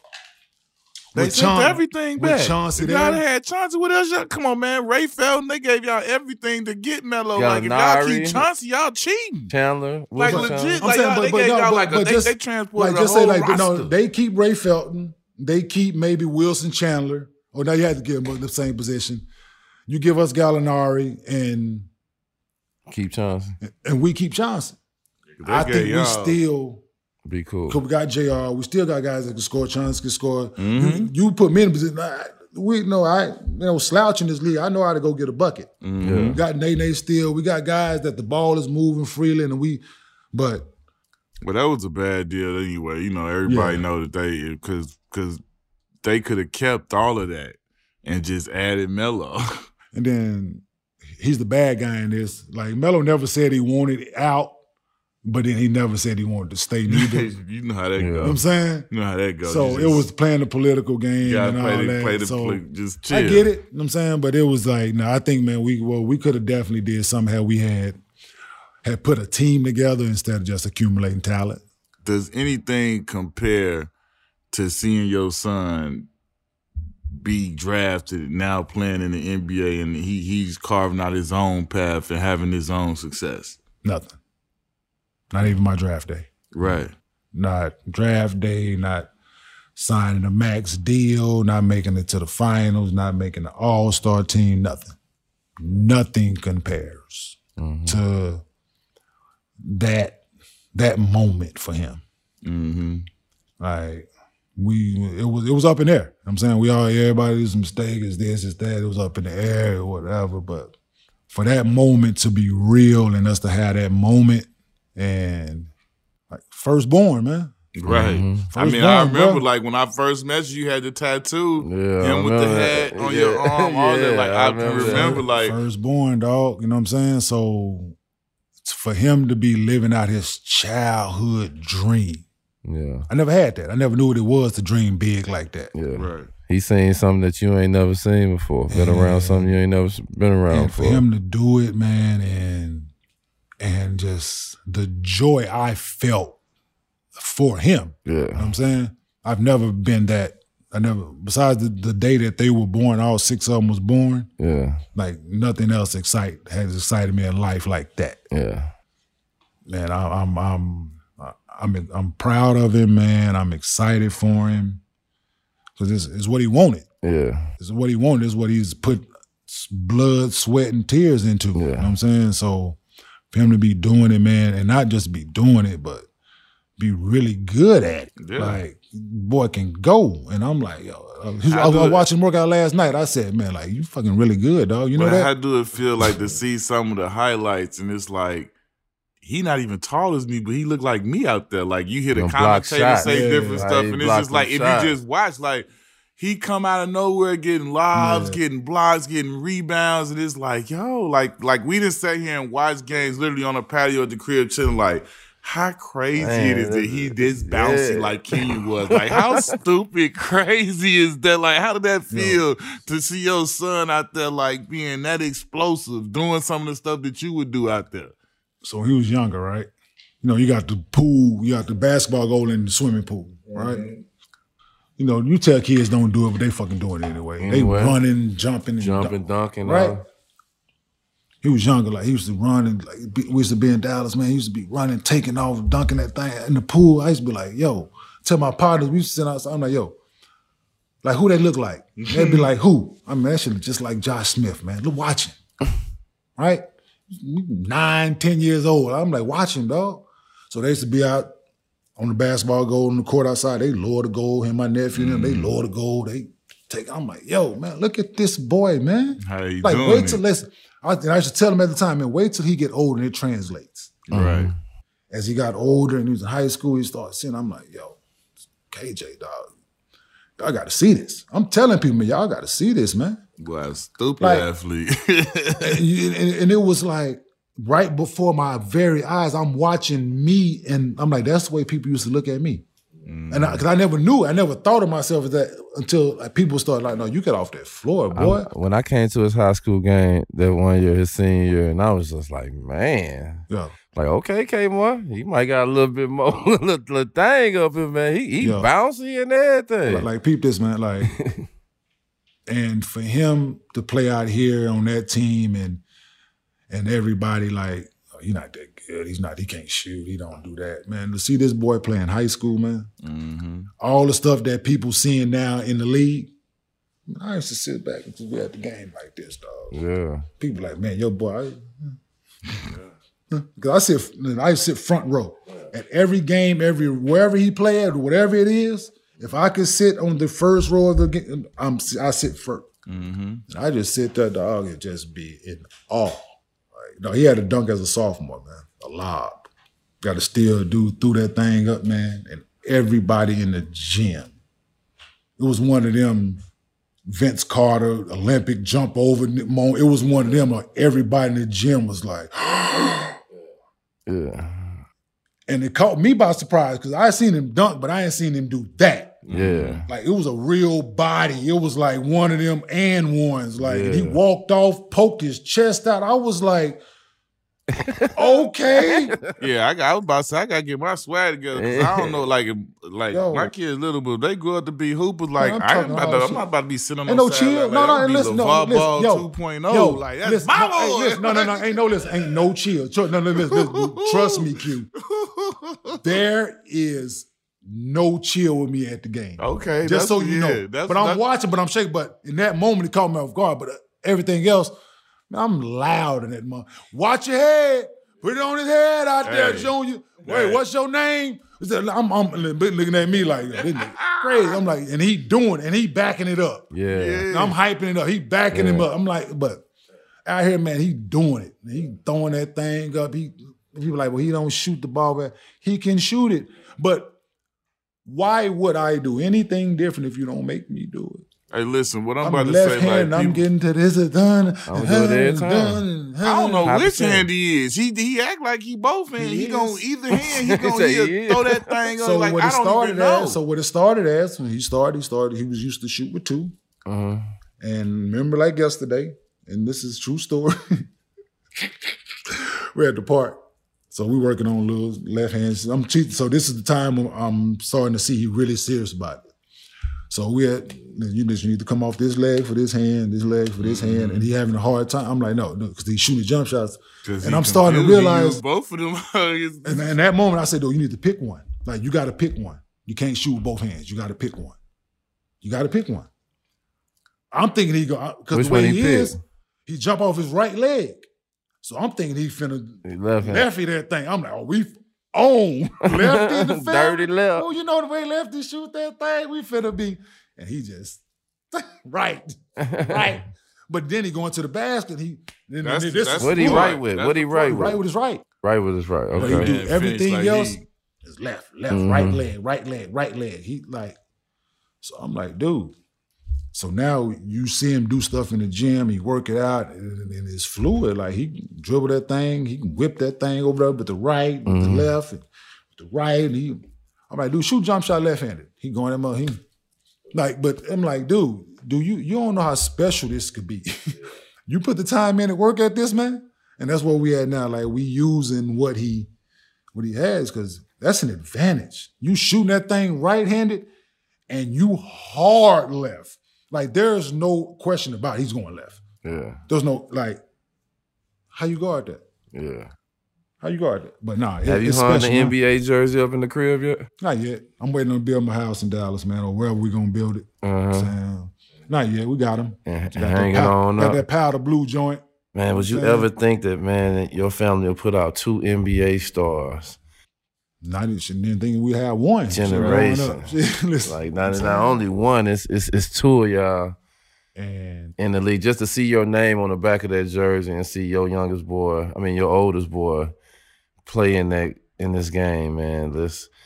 I be excited, and I be treating every NBA kid like it's my kid. I be so excited to see. You know how hard it is to get there. Yeah, I be so excited to see them get there, especially after you actually had a daddy or somebody who done went. So little boy, to get them to go back through there. So just the thought process that comes with all of it, right? If he's hooping and you think he has a chance, why isn't there more guys who had sons in the league? Like, why? Yeah. Why isn't there more? Like, why? Yeah. Why? Just, I don't know. Because you can name them. There's more now lineage but than it has been before. And I'm saying, like, you can name the ones that was before. And you wonder, like, why? Like, why these dudes got sons? Like, why they ain't there? I heard they hoop. Like, why ain't there? Why they ain't make it? And the only thing that I could gather is, it's the obvious. You know what I'm saying? It's how they growing up. It's the things that you implementing in them, and the things that you allowing or not allowing, and if you're telling them the truth or not. If you got time to give it to them. That is definitely key. But I think more than the time, because it's the honest conversations. It's being honest with them and giving them that real what you had. You know what I'm saying? And for me, it was just that. For KJ, like, it was. Be truthful with it. Be honest with it. Ride him. I'm his biggest cheerleader. I'm his biggest critic. You know what I'm saying? I praise him. And now here it comes. Here goes shot five. And he takes it because he understands where it's coming from. It comes from a love part. And it's that, and telling him that, what I just stated, like there's guys that had sons before you that didn't make it, dog, for these reasons. A lot of them. Like you grew up in the Valley. You grew up on a private school. You ain't never missed a meal. Your lights ain't never been off in your house. You ain't never had a fist fight. Your shoes ain't never been too small. You ain't never had holes in your sock. I'm saying it's all of these things I'm telling him.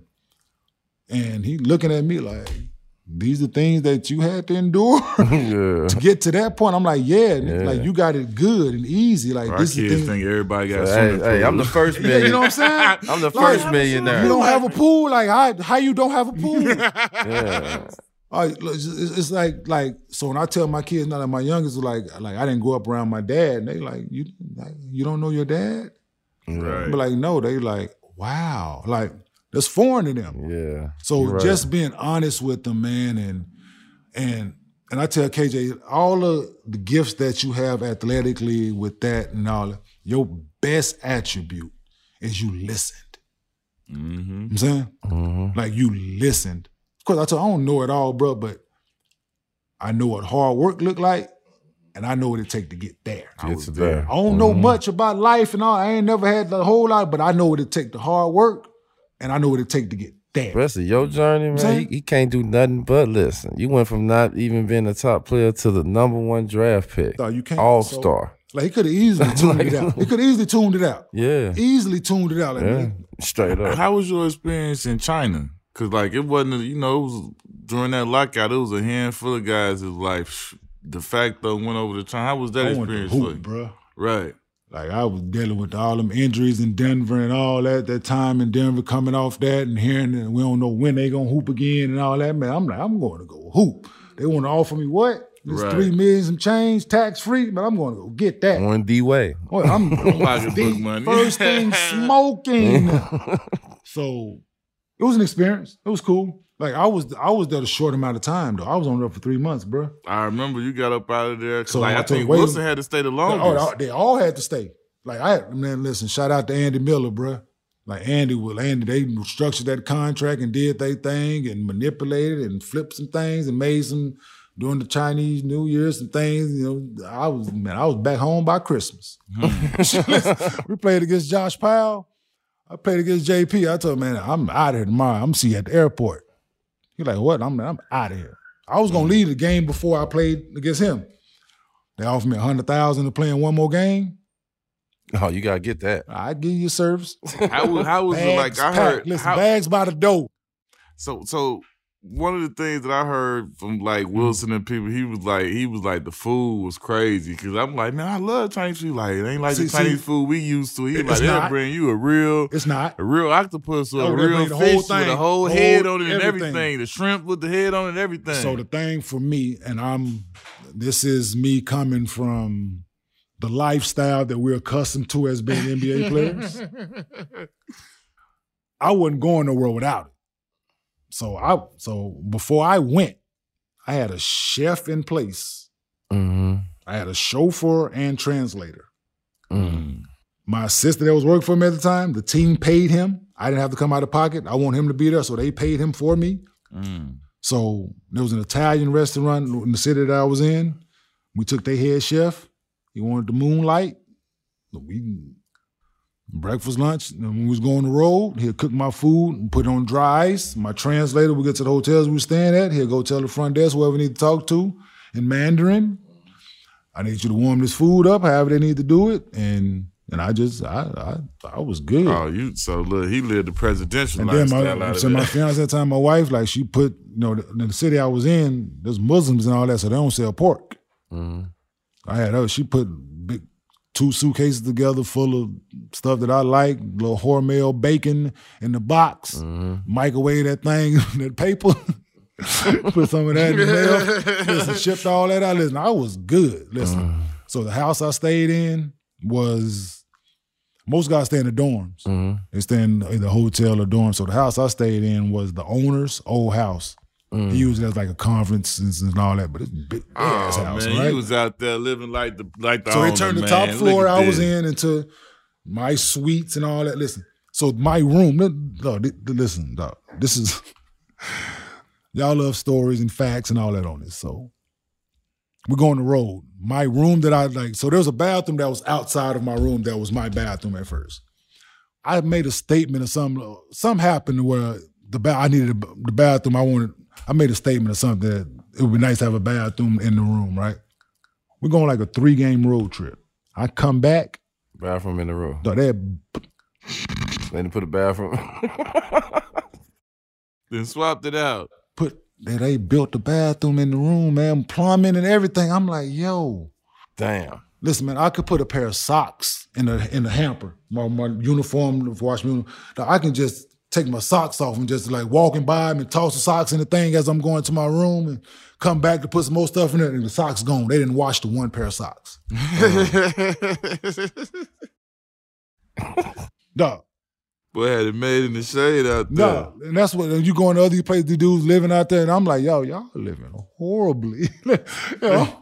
But it was only 3 months, man. It was definitely an experience, a positive experience. But I wanted to hoop, bro. Like I didn't know lockout was gonna end and none of that, man. I wanted to hoop, and left there, had a chance to go join Miami, made the decision to join the Clippers, and you know what I'm saying. When you start joining them other teams, it was like, man, did it feel like, man, I'm putting myself into their bullshit? Like, I get there and it's just like, man, all this shit going on? Yeah, especially the Clipper situation. You looking at all this talent in here and you like, y'all tripping in here like these motherfuckers tripping, man. Like, yeah, y'all really like, dude, like, nah, like, we could be good. But on the plane, I'm like, man, I could have went somewhere else. You went through a history of knee injuries. I went through a history of knee injuries, and you know, I be sentimental to guys who had a knee injury because it's like I be trying to explain it's a mental drain. Sometimes year after year, they like you got your kids right on your knees that you mentally you got to take care of. You got to ice down. You got to, you know what I'm saying, make sure you rehab and then strengthen it and all that.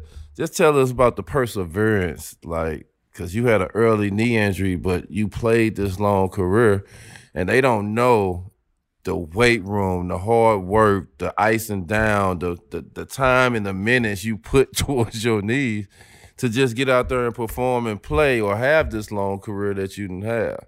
You see people like D. Rose and a lot of these guys like, man, I be looking at them guys like, bro, I know what you going through, man. Right you got to be there an hour, 2 hours early to get prepared for practice, let alone a game. Yeah. I don't know if y'all know this, I had 2 microfractures. Had one on each knee. I had one on each knee, right? After the first one on my left knee, like my rehab process, I was dealing with the team and all that, man. And like I put my career in jeopardy. Like, I wasn't right. Like, I was in pain, struggling, trying to fight through it, and, like, challenging, bruh. Mm-hmm. Like, can I do this? Like, you want to. You know your will. Right. Your mind wants to, but your body, like, man. I ain't got the same lift. I can't cut this way. I can't do this. I can't. So I did that, played 56 games. The next year, I played the first 2 games of the season. And I had to get microfracture on my right knee. Overcompensate. Mm-hmm. Played a whole year on one leg. Now that's why I got mine. I didn't wore that other one down. 3 right? on one, 2 on the other. So doing that and doing all this time, I'm dealing with tendonitis. Mm-hmm. Chronic tendonitis in my left knee. On top of the botched microfracture surgery, I got chronic tendonitis in my left knee. Now I got to go get surgery on my right knee. Now it's like. Drain. Right? All of it. So All-Star Weekend in Vegas that year, I'm out. I got to go get my left knee cleaned out right after All-Star break. So now I'm rehabbing both. Next season, I feel like I'm okay. Now I'm on minute restriction. Mm-hmm. Can't play more than 20. Yeah. No, I'm ready. No, you're not. Yeah. 20 minutes. So now that process there, was the most challenging thing, man. I'm working, I'm at it, and you tell me I can't play. That's why I used to feel like that's the most disrespectful thing out of the whole shit. It's like, man, you know mentally and physically what I done went to even get to this point, to get on this court and put my jersey on. And then I get out here and you just like, nah, I don't want to play you. I thought I was going to play you this game. I don't want to play you this game. I'm going to let you just sit. I'm just going to let you dress. Or you on limited minutes, so I'm only going to... You going to play me 16? Man, no, don't play me no fucking 16. Then, give me about it. So then you have a head coach that don't know how to manage the minutes. Mm-hmm. So now you playing all your minutes basically in the first half. You're like, what about this half? Yeah. So now it's like, so Steve Hess was our strength and conditioning guy. Everybody see him, little muscle. Yeah, I remember. Like, he saved my career. And I felt that. Steve Hess. That's crazy. I felt that. Saved my career because he cared. Mm-hmm. Like, he gave a fuck. And the rest of the guys didn't. All the medical staff, they could care less. Mm-hmm. Feed me anti-inflammatories, go try to play. Give me a Toradol shot, go try to play. Do this, go try to play. But Steve took the time to learn about the injuries, learn about the rehab I needed to do, learn about this, and he implemented it. And he didn't let me deviate from it. Mm-hmm. Like, you have to be on this mental restriction. I'm like, nah, they cats go talk to K. Like, so I dealt with him, and it was him and him and him. And he dealing with my doctors outside of the facility and all that. And so the 2 microfracture surgeries, getting the knee scoped, and then having the chronic tendonitis, having to get that repaired. Like, had to get my patella completely put back together. And okay, I did that, so I can do this. Yeah. But it was draining, like mentally, man, and sitting at home, guys playing you around. You don't want to go to the facility because it's eating at you. Like, you want to be out there and the motherfucker looking at you, man, you making this amount of money and you ain't even playing. Oh, it's a lot. They don't know that. People don't get it. They don't get it. They don't know. That's why when I see D. Rose and what he was going through and his stuff, it was like, man, bro, I feel you, bro. It's turmoil, they don't even know. It's turmoil. For you to get back on and have any type of success. I felt why he cried when he had that 50 points 50, against Minnesota. Like, words, man, bro, that worked. His words was, man, I just went through? I didn't busted my ass to get here, man. To even get an opportunity to do this again. People don't understand that, bro. They don't understand that. People don't understand that, man. They think he just like, nah, bro, he ain't just an emotional dude. Boy, he went through mental roller coaster to get back to where he's at. Start, bench, trade. You got to start one, you got to bench one, you got to trade one. Okay. KG, Duncan, Rasheed. Who would you start? Who would you bench? Who would you trade? Right to it. I'm starting Timmy. Timmy. He already explained why. I'm starting Timmy. Wow, I got to trade one. Sheet or ticket? So I can get some value for ticket. So I'm going to trade ticket. And keep sheet. I'm going to keep sheet. Okay. I'm saying I can get some value for ticket. Definitely can. I'm talking about. So you got to look at it in that manner. If you can put a team, out of all the teams you played for and teammates you done had, if you can put 4 other players that you'll want to play with to make your ultimate starting 5 of the teammates you done had, who will be them 4 other players? Jesus. Definitely J. Kidd. I know J. Kidd is in that. J. Kidd, shit, if I could, Melo. You, J. Kidd, Melo. My 5. I'm going to go with Tyson Chandler, man. Big Tyson, New York. 2 is, I'm going to go with Chauncey. Chauncey, J. Kidd, Melo, Tyson, and you. It's all over 5. I like that. I like that 5. I do a bracket 5. On some of these people's 5s they doing. See what 5s that you win now. Got to do a little bracket. I like these 5s. Yeah. Guys that had 5s. Like, boy, you play with all that. Yeah, we can compete. Like, don't get me wrong. I love Chuck to death. I love Marcus Camby. I forgot you played Camp. MC led the league in blocks and rebounds and all that when we was in Denver, but I like what Tyson brought I like Tyson's intensity, man. Yeah. I like when we was with the Knicks, like it was my first time in my career that I was somewhere where somebody behind you got you. No, I didn't even have to be the voice. I didn't have to be the we bullshitting. That's what we gonna do, guy. Right. I've always been that. And when I got there, he was doing it. And I was like, man, this is high. Man. Right, it's cool. Tell him, Tyson. That was welcoming, man. Like I like what he brought to the table in that regard. Yo, that's a wrap. We appreciate the badass yellow boy pulling up on us live on location. This is our 2000 draft class made long time coming. We live on location. K Mart in the building. You know it, badass yellow boy.